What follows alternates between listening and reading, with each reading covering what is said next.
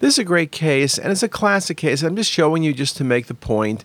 Early and later phase imaging, mass, central scar, but this peripheral puddling. Beautiful example of peripheral puddling. That's just hemangioma. There's no differential diagnosis. Hepatoma has a central scar, but mottled enhancement. You can have rim enhancement, but it's a solid ring.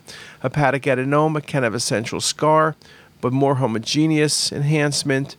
FNH, usually more vascular, not that peripheral enhancement, classic central scar. So, one point I show this case for is to make the point that central scars are very common.